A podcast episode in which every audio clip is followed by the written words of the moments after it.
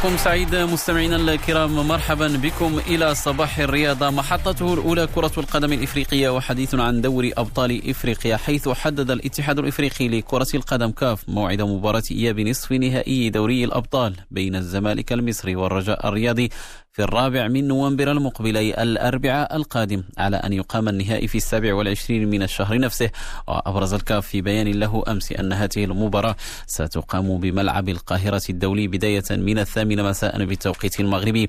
للإشارة فالتأجيل تأجيل لقاء الزمالك ضد الرجاء يعد الثاني الذي تعمد الكاف إليه بعدما كان أجل في وقت سابق إلى الأول من نوفمبر. بعد إصابة عدد من لاعبي الرجاء بفيروس كورونا. وبخصوص المباراة النهائية للبطولة التي ستجمع الفائز من مباراة الزمالك ضد الرجاء بفريق الأهلي فستقام بحسب بيان الكاف بملعب برج العرب بالإسكندرية في السابع والعشرين من نوفمبر على الساعة السابعة مساء بالتوقيت المحلي بمصر الثامنة مساء بالتوقيت المغربي.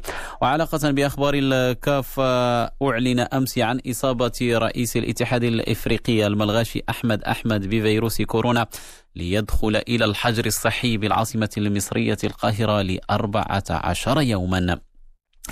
في أخبار الأندية المغربية ارتباطا بفريق الرجاء الرياضي. الفريق أعلن أمس عن شفاء حالتين إضافيتين من لاعبيه من فيروس كورونا إثر المسحة الطبية التي خضع لها لاعب الفريق الأخضر بالأمس. يتعلق الأمر بكل من محمد مكعازي وحارس المرمى محمد معميرة ليرتفع إلى 12 عدد اللاعبين المتعافين من كوفيد 19 في صفوف فريق الرجاء. هذا وحددت إدارة الفريق بعد غدنا الاثنين موعدا للسفر إلى مصر في رحلة خاصة لمواجهة مواجهة الزمالك في إياب نصف نهائي دوري أبطال إفريقيا.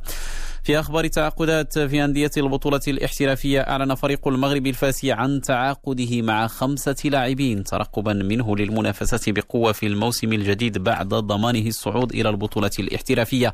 بموجب ذلك ضم الفريق المدافع يوسف أجردون بعقد لموسمين في صفقة انتقال حر قادما إليه من فريق الدفاع الحسني الجديد.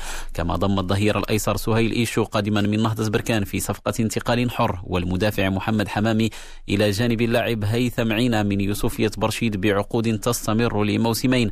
الفريق أعلن أيضا عن توقيعه لحارس المرمى أيمن مجيد قادما إليه من فريق الفتح الرباطي بعقد يمتد لثلاثة مواسم. فضلا عن ذلك أعلنت إدارة الماس تمديد عقد اللاعب عبد العظيم خضروف لموسم واحد.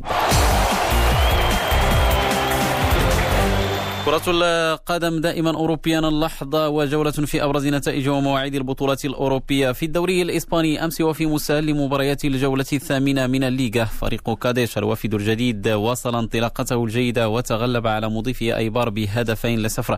الفوز هو الرابع لكاديش في البطولة كلها خارج القواعد. رفع بذلك نقاطه إلى 14 في وصفة الترتيب متخلفا بفارق الأهداف عن ريال سوسيداد المتصدر. والجولة تتواصل اليوم بأربع لقاءات ريال مدريد حامل اللقب يستقبل هويسكا. إشبيليا يلعب في ضيافة أتلتيك بيلباو. أتلتيكو مدريد يلعب هو الآخر خارج قواعده أمام أوساسونا. نفس الأمر بالنسبة لبرشلونة الذي ينزل ضيفا على ألافيس. بالدوري الإنجليزي تغلب وولفرهامبتون على كريستال بالاس بهدفين لصفر. ليلة أمس في افتتاح المرحلة السابعة ليحتل المركز الثالث مؤقتا في لائحة الترتيب. نهار اليوم ليفربول سيكون على موعد مع تصدر الدوري ولو مؤقتا وهو يواجه ويست هام.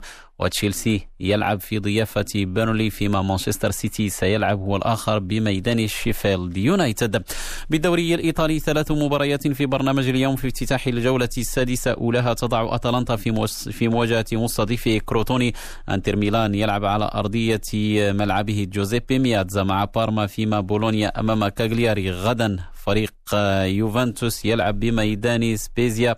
وارتباطا بأخبار فريق اليوفي أكد الفريق أمس تعافي نجمه البرتغالي كريستيانو رونالدو من فيروس كورونا بعدما جاءت نتيجة اختبار الفيروس الذي خضع له أمس سلبية. نختم بكرة المضرب حيث فجر الإيطالي لورينزو سونيغو مفاجأة من العيار الثقيل عندما نجح في إقصاء السربي نوفاك ديوكوفيتش المصنف أول عالميا من ربع نهائي بطولة فيينا وذلك بواقع جولتين دون رد 6-2 و 6-1